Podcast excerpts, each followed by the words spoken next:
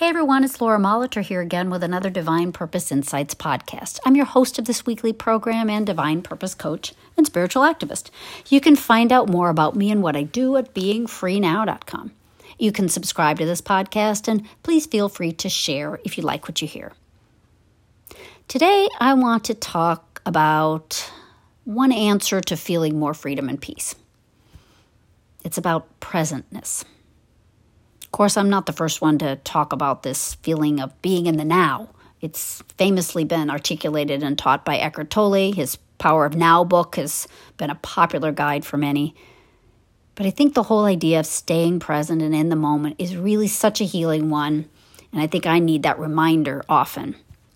I got a reminder the other day about it as I was looking back on some times in my life that I really did feel free and content.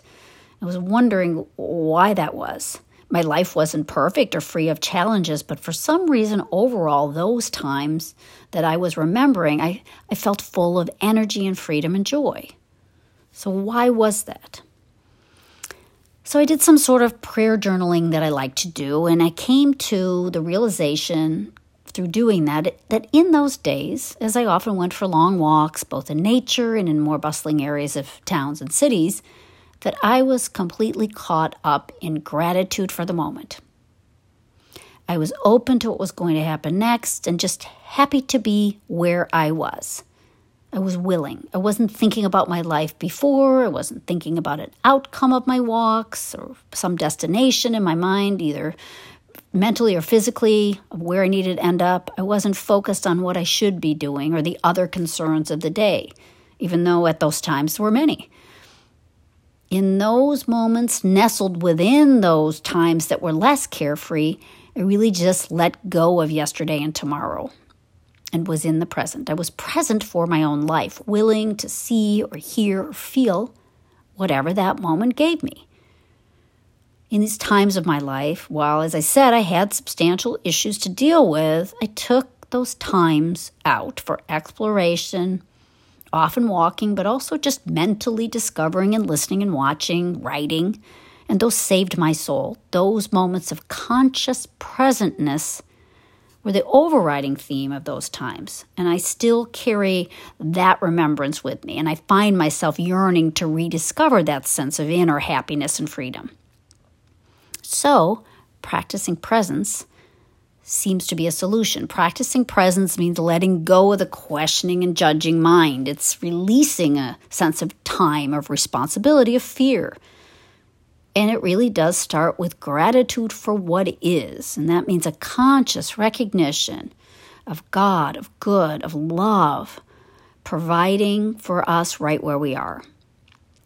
And I find that anytime I'm more aware of God with me, I am less full of fear and ego my eyes are open to more of the goodness that is, what's real and right and satisfying. Gratitude just clears the fog of what seems to be my gloom and awakens me to the glory. God's timeless, immortal qualities that are always with us, ready to show us what life really is, and not that finite conception of what we might believe is our life. Presentness lifts the burden and takes us out of the box of limited thinking. Presentness is unconfined, it's open. We can't change the past and we can't know the future, so our focus on those things are distractions and a waste of our good moments. When we let go of the past and its regrets and the future and its fears and our sense of responsibility for it, we settle into a place of readiness the ideas we need to go forward then are able to flow in. Inspiration can come and peace and energy because we're not looking behind us, and that's going to hobble us when we're trying to move forward, and we're not getting ahead of ourselves and tripping over our own feet.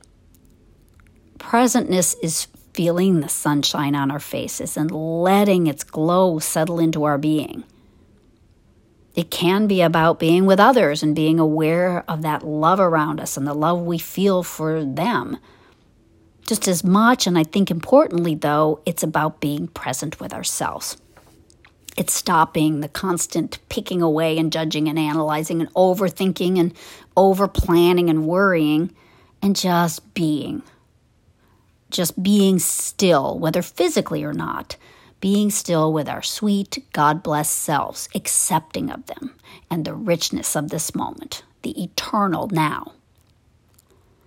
I stumbled on this wonderful quote from a British philosopher named Alan Watts. I do not know anything about him, but I really liked this quote. Life is like music for its own sake. We are living in an eternal eternal now. And when we listen to music, we are not listening to the past. We are not listening to the future. We are listening to an expanded present. Hmm. Maybe we can start listening to our lives a little more like we listen to music. I think I'm going to reflect on that some more and try to put it into practice and bring with it that sense of gratitude, a conscious awareness of what is and what is now, and an appreciation for it, oh, an awakeness to life, to my life, the one that's more than the physical, but contains this infinite reality of spirit, the eternal now. 2 Corinthians 6 2 says this Behold, now is the accepted time. Behold, now is the day of salvation. Behold, look, see, accept the moment as a saving one. Don't miss it.